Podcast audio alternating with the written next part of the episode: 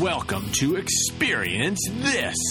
Where you'll find inspiring examples of customer experience, great stories of customer service, and tips on how to make your customers love you even more. Always upbeat and definitely entertaining, customer retention expert Joey Coleman. And social media expert Dan Gingiss serve as your hosts for a weekly dose of positive customer experience. So hold on to your headphones. It's time to experience this. Get ready for another episode of the Experience This show. Join us as we discuss how boring legal disclosure can be fun, how watching movies on an airplane makes the time go by, and how kids will grow up differently with AI. Legalese, movies, and saying please, oh my. Just because you have required elements of your business doesn't mean they need to be boring. It's time to get creative, have some fun, and make people sit up and take notice. Get your customers talking when you make the required remarkable. Now, Joey, if I recall correctly, you used to be a lawyer. Uh, yes, I did. I like to refer to myself now, Dan, as a recovering attorney. The first step is admitting you have a problem, and after that, it gets much easier. So don't practice anymore, but yes, indeed, that is true. All right. Well, as a marketer, I, I kind of like lawyers. I, I, I sense dripping sarcasm in that comment. Well, I like them until they make me write these disclaimers and disclosures and all this stuff that's written in legalese that I don't understand, and I'm pretty sure my customers don't understand. Oh, so you like them until they start doing their job, and then it gets annoying. Kind of. I get it. I get it. No, I trust me. I understand. And you know, at the risk of outing some of my lawyer friends, they often don't understand the language, the legalese they write in either. So it's you know, we're all in this together. So, what can we do? Well, you know, I think at the end of the day, there is an option of making legalese interesting. And I saw this recently in one of those uh, corporate email disclosures. You know, like if you're part of a larger corporation and you send an email, lots of times at the bottom of the email, there's this legalese disclosure that says, hey, if this wasn't intended for you, don't share it with anybody else. And this is a legal document and you're not supposed to spread it around, et cetera, et cetera, that kind of thing. Um, but I found one the other day that was really interesting. It came from Malaysian video on demand service iFlix. Now, don't ask me why I know about Malaysian video on demand services, but iFlix's was pretty cool. It starts out and it says covering our butts. Whoa, whoa, whoa, hold on a second. We promised the sponsor there would be no I, butt I know, I know. I'm sorry uh, for the improper language, but I am reading a direct quote, so it doesn't really count as me swearing. Uh, it says covering Sounds our like a- butts. sounds like a lawyer's explanation. It, that is a lawyer's explanation. It's it's really more of an application or an explanation for my uh, for my family. Sorry that I'm swearing on the podcast. But after that intro, I won't say it again because you heard it the first time. Uh, it says we know this email message and any accompanying attachments are full of fun and intriguing stuff, but they may contain information that is confidential and is subject to legal privilege. In other words, we could tell you, but then we'd have to kill you. Just kidding. And then it goes on for, you know, another paragraph or two all about, you know, what you're supposed to do. And I mean, they use the word disseminate and then they define the word disseminate, which I thought was pretty hysterical. And, you know, it's just a really fun and engaging way to make a required legal document something much more interesting. For the record, Your Honor, counsel thinks that the word disseminate is hysterical. Uh, yeah, but disseminate when they say disseminate parentheses, it means spread, as if they have to des- define it. I, I just think it's great because you know, as we've talked about on the show before, sometimes when you know lawyers get involved or when companies get involved, they write things in confusing fashion that their customers don't understand. And at the end of the day, if your customer can't understand it, why did you write it that way? Well, yeah, I think this is a really great example. And to me, as a consumer, it actually changes my behavior because normally when I see disclosure, I look the other way. But when I see covering my covering our butts, I want to read it. Yeah, I mean, just the language they use, it's so more compelling, it's so much more engaging. And I have to believe, you know, it would be interesting to find out how many people actually listened to or read this disclaimer because they were intrigued by the opening lines. And that's what I think is the coolest part because if you ask, well, why did the lawyers want this in the first place? It's because they wanted to inform somebody of the fact that this might be confidential, etc. And they wanted people to read the disclosure. But of course, you and I both know nobody reads disclosures. So if by making it fun and by starting it off with covering our butts, I've now said it twice. He just wants to say it so many times in the episode, folks. I'm sorry for those of you listening with children but that's okay. No, I mean, I totally agree with you, Dan. I think it's one of those things where at the end of the day, the goal is to have the disclaimer be read. The goal is to have the disclaimer be noticed. And, you know, not to get too legal here, there's an interesting principle of the law that says if you write something that you know no one's going to read and they're not going to be able to understand, the courts actually hold that against you right? This is like a really random provision of the law that most people don't understand. But if you write something that's engaging and it's interesting and it's compelling and it's funny and maybe a little cheeky, you know, and for a video on demand service, you know, cheeky works. Like we've, we've talked about making sure your brand voice aligns with your overall brand image. This is a perfect example of how you can have fun with something that's required. So the next time you have to have some legal disclosure, go talk to your lawyer, sit them down, they're real people too, and tell them that you want to make the required remarkable. You want to make it memorable. You want people to actually read the disclosure, and you have some great ideas on how to do that. And that's one to grow on, kids. Yes, you heard Dan Gingiss say lawyers are real people too. We love telling stories and sharing key insights you can implement or avoid based on our experiences. Can you believe that this just happened?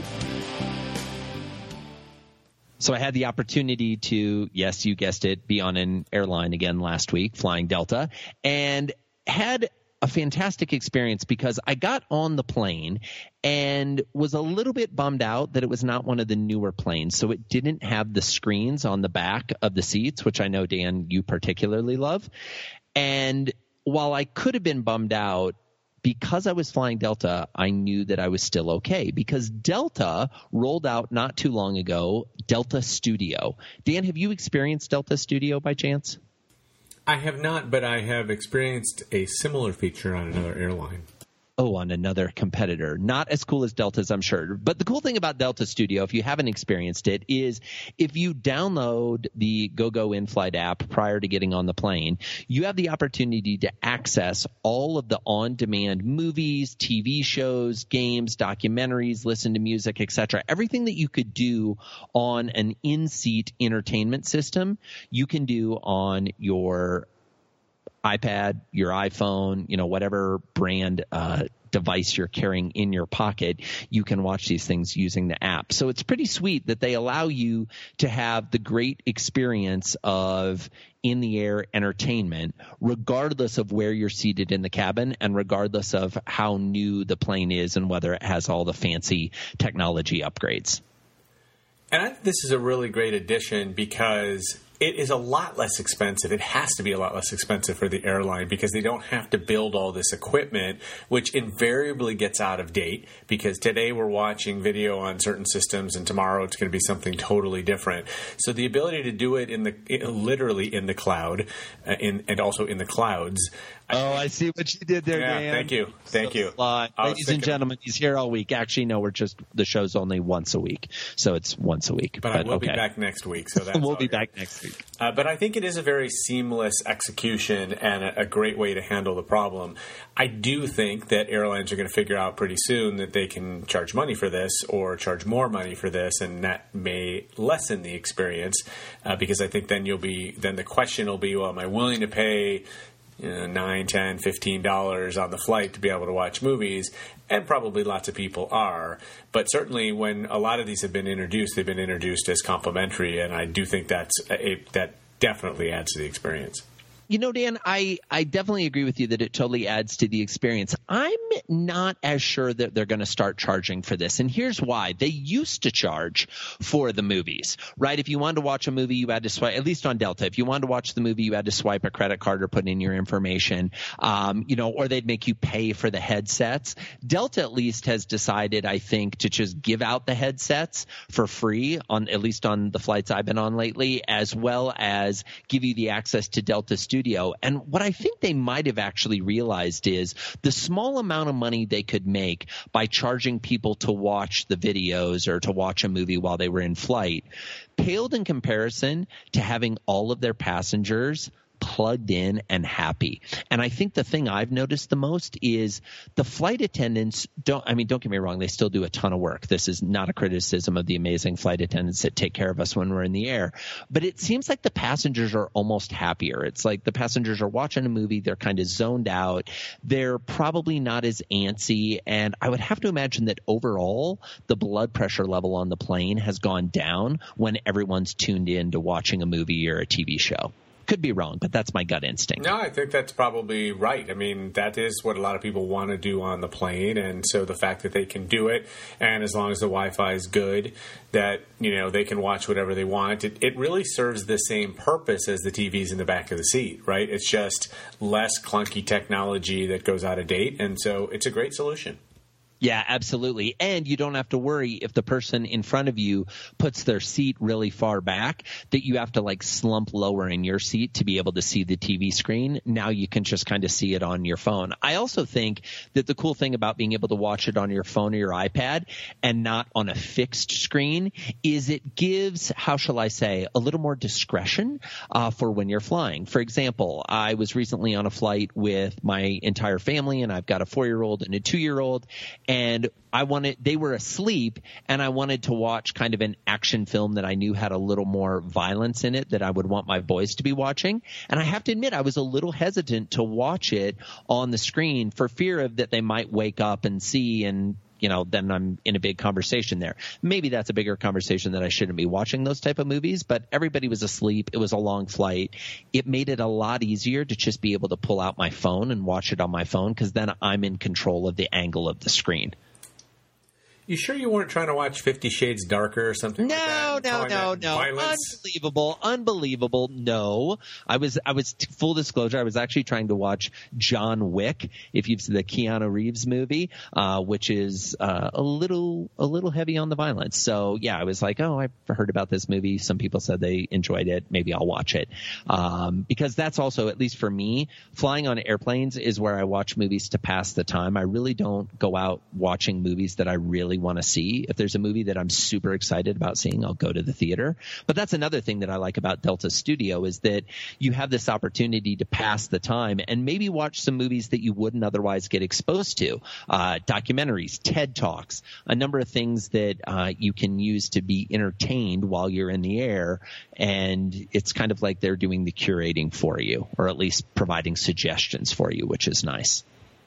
So we always talk about how the experience that customers have with the brand is really encompassed by every single interaction. And on an airplane, you're sitting there for a long time. And so it is in the best interest of the airline to make that part of the experience more enjoyable. And so to do that, and to do that without charging customers, is a fantastic addition. And it gets people talking, not just Joey and Dan, it gets real customers talking about uh, their experience on the plane and and how much more enjoyable it was. So, as one of the takeaways, I think it's important that that you know the airlines today are not charging for this because it. It, it, yes, it could make them some money. It's probably not a gigantic moneymaker, and what they make back in happy customers is far is worth far more than the the dollar amount.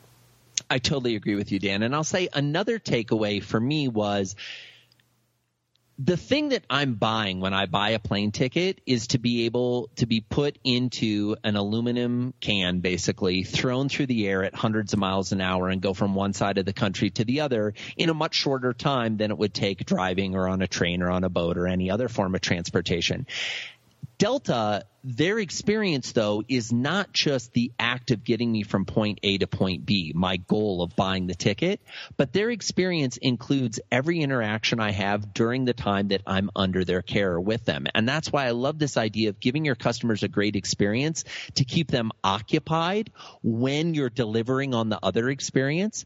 That makes your employee's job easier. It makes the overall experience better definitely something that every business could look at. What is the kind of hold time or the waiting time while the experience is being delivered? And what are you doing to make that experience interesting and exciting and different and remarkable? There are so many great customer experience articles to read, but who has the time? We summarize them and offer clear takeaways you can implement starting tomorrow.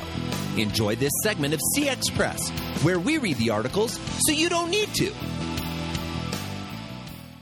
And so this week's article is called Growing Up with Alexa, and it is by the MIT Technology Review and specifically by Rachel Metz. And it asks the question What will it do to kids to have digital butlers that they can boss around?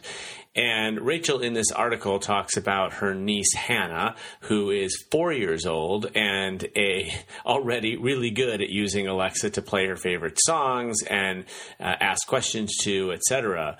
And the question really is: is whether these types of digital assistants are going to make kids potentially lazy because they don't have to get up off the couch. They can just ask it to ask it questions, ask it to play music, ask it to buy things, etc. Um, or also, it, one other potential that it hypothesizes is can it actually turn your kids into jerks because they just get used to ordering a robot around?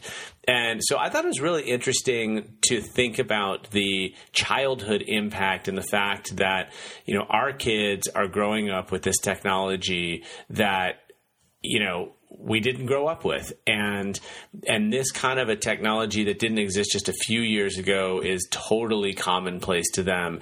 And so we really don't know what it's going to do to them uh, long term but it is really interesting to hypothesize. Now i know joey alexa's huge in your house as we talked about before but what did you think I, I absolutely love this article because it got to a key issue that my wife and I talk about all the time, which is teaching our boys to be polite when interacting with AI. I mean, I think as parents, we hopefully are all trying to teach our children to be polite when they interact with other humans, to say please, to say thank you.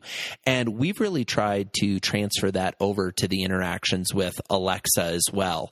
And what's interesting about the the research that they talk about in the article is they actually found that with little kids, this is a pretty common thing. Kids approach the AI as if it's a person. You know, they are having those conversations where they're exploring and they're inquisitive. I think the uh, technical word is anthropomorphizing the technology, right? They treat it like uh, an actual human being. But the what they also found in the research is that adults are not good at this. That adults, maybe because of tweeting, they hypothesize, or other bad behaviors around using technology, it's a lot more clipped and direct, and as a result doesn't have that kind of warm, fuzzy feeling of the interaction. And I and I think it's important to do this because as the AI technology evolves, what we're going to actually have is AI that is able to uh, interpret tone and nuance. And, you know, we're not there yet, but I definitely think that's where the technology is going. And the article uh, has a tendency to agree. And I think as tone and intention and nuance become part of the AI, if you're kind of barking at the AI, I could see a scenario where the AI says, Hey, I'm not going to answer that question until you speak to me nicely, which we see humans do, right? Where they just kind of shut down and they're like, Well, no. And right now, a lot of the interactions we have with AI are about getting, trying to learn something or getting Alexa uh, or Google Home or Siri or whichever AI you're talking to to actually do things for you. And if we don't start to build in that politeness factor, I think it's going to cause problems. Well, one big difference between talking with uh, Siri or Alexa and a human is I can pick up Siri or Alexa and throw them across the room if I don't like how they respond to me. And Fair I've been- enough. and I've wanted to do that a couple of times. And actually, With humans too. yeah, that's a different story. But actually, another thing that uh, that Rachel brings up in the article that I thought was really interesting was that, uh, that uh, her niece, on occasion, has had trouble communicating with Alexa because Alexa doesn't understand what she's asking, and um, and so what the the, the four year old does, which makes a lot of sense, is usually she speaks louder and slower to try to convince uh, Alexa of what it is that she wants. And if it doesn't work, she gets frustrated. And so, uh, what what these MIT researchers uh, suggest, and I think makes a ton of sense, and, and sort of brings us back to customer experience generally, is that Alexa and others uh, could be designed to tell you why they don't understand something uh, rather than just that they don't understand so that you can better determine how to get what you want. And I think that makes a ton of sense because we don't, even when you're talking to a computer on the telephone and you're, you know, sitting there yelling at representative, representative, and it doesn't understand you, it's it's incredibly frustrating, not just because it doesn't understand you, but because you don't know why it doesn't understand you. So I thought that was a pretty good insight. I agree. I think there's two fun things that we can extrapolate out of that. Number one, one could posit that this is actually going to lead to children being able to enunciate and have a broader vocabulary at a younger age. Uh, there's some fantastic research about how uh, it, the amount of words that you speak and the amount you're explo- exposed to language, how that in- contributes to intelligence and development. And I actually think there's an opportunity here with AI uh, as the cost comes down and it becomes more available to everyone. Children will be able to interact with the AI, and it's kind of like being able to talk to another adult in the house, even though uh, there may not be an adult in the house. So I, I think that's interesting. Additionally, I agree with that idea of you know the frustration aspect because I have witnessed this. My youngest son is not quite yet two, and he does. We taught him some sign language when uh, he was a baby, and what he'll do is he'll try to sign with Alexa. Like he'll get over close and try to do sign language of things he wants, and he gets a little irritated that she doesn't understand, and he can't say Alexa, but he will get up close to the speaker and kind of squawk at her. Ah, you know, and you can tell he's trying to say the A of Alexa uh, because this is the only time he does that particular sound. And it's kind of funny to watch him working through it. Now, he doesn't get super frustrated, uh, but my thought is it may be the case that one of his first words is going to be Alexa because his older brother likes getting Alexa to play music and the boys like to have their dance parties. So I could see the younger brother learning how to say Alexa so that he can more easily play music of his desire. And you have now achieved Jeff Bezos' dream where your kid's first word is going to be Alexa. This is true. Now, This one other true. thing they pointed out for older kids was this question about them possibly getting bossy or bratty just because they get into this habit of ordering Alexa around. And they talked with a developmental psychologist uh, who said this is probably not something to worry about. But uh, she does wonder whether having these digital butlers will reduce kids' ability to do things for themselves. And I think that is a definite possibility because I already see with my kids that, um, you know, laziness is something that has to be combated quite often with older kids, you know, who are, are prone to shouting, you know, from three rooms away, you know, can you get me a glass of water? And it's like, uh, no, come and get yourself a glass of water. And I know that's different, you know, than having a two year old and a four year old where you have to actually get them the glass of water. But at some point you get to the point where they're big enough to do it themselves. And I do think that that to me feels like something to at least watch out for, which is what the psychologist says as well, that it's not something we really have to worry about, but it's something that we should pay attention to, uh, and especially to see that if it, if it extends to other communications besides uh, from the AI. Sure. And with a lot of kids being home after school before mom and dad get home, I could see an environment where kids are at home and they're asking Alexa to do their homework. They're just reading the questions and Alexa's responding and they're writing down the answers. They're not even reading the assignment. So I do think there's some things like most technologies, uh, parents and adults need to pay attention to how the technology is creeping in and influencing their life. But I don't think AI is going anywhere. I think it's here to stay, and we better start to get used to how to incorporate these things. Uh, as a final aside, I'll say we uh, in our house definitely teach the please and thank yous, not only because we think it's appropriate for interacting with another person, but when the robots take over the world, we want to make sure that we were the ones that were nice to the robots, uh, so that when we become their slaves, we're not. they remember that we were the ones that said please and thank you. I love it. The Coleman family will definitely be in good hands. So, we want to know from you do you think digital assistants like Alexa or Siri are good for kids? So, please go to experiencethisshow.com, go to the bottom of the page, and click on the SpeakPipe widget, which will allow you to leave us a brief message that we may play in a future episode, and in particular in one of our segments called Agree to Disagree. So, we'd like to hear from some of you who think that digital assistants like Alexa and Siri are good for kids. And we'd also love to hear from some of you who think that they are not good for kids. And we will play your responses in a future episode. Listen in while we try to stump and surprise each other with a fantastic statistic from the worlds of customer experience and customer service. It's time to check out this number. Okay, Joey. The number this week is 86%. What do you think that refers to? I'm going to go with the likelihood that the person in front of you will recline their seat back into your lap while you're flying. Oh, that number for me is usually higher because I always seem to be that unlucky person behind that person. but actually, it is 86% of customers will pay more for a great customer experience. And this comes from our friends at Oracle CX Cloud. Thanks for sponsoring our show. Woo-hoo. And their ebook, Digital Transformation Three Areas of Customer Experience to Invest in Right Now. I totally agree with this statistic, Dan, and I see it all the time in the marketplace.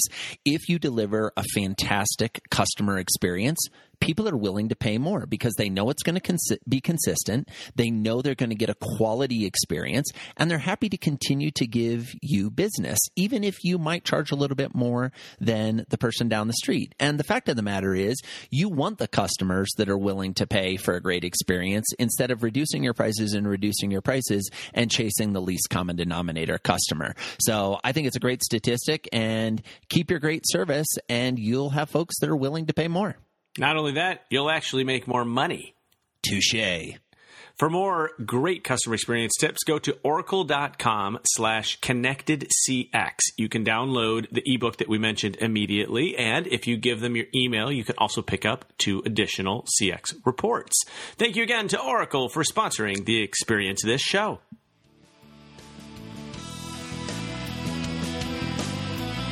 Wow! Thanks for joining us for another episode of Experience This. We know there are tons of podcasts to listen to, magazines and books to read, reality TV to watch. We don't take for granted that you've decided to spend some quality time listening to the two of us. We hope you enjoyed our discussions, and if you do, we'd love to hear about it. Come on over to experiencethisshow.com and let us know what segments you enjoyed, what new segments you'd like to hear. This show is all about experience, and we want you to be part of the Experience This show. Thanks again for your time, and we'll see you next week for more Experience This.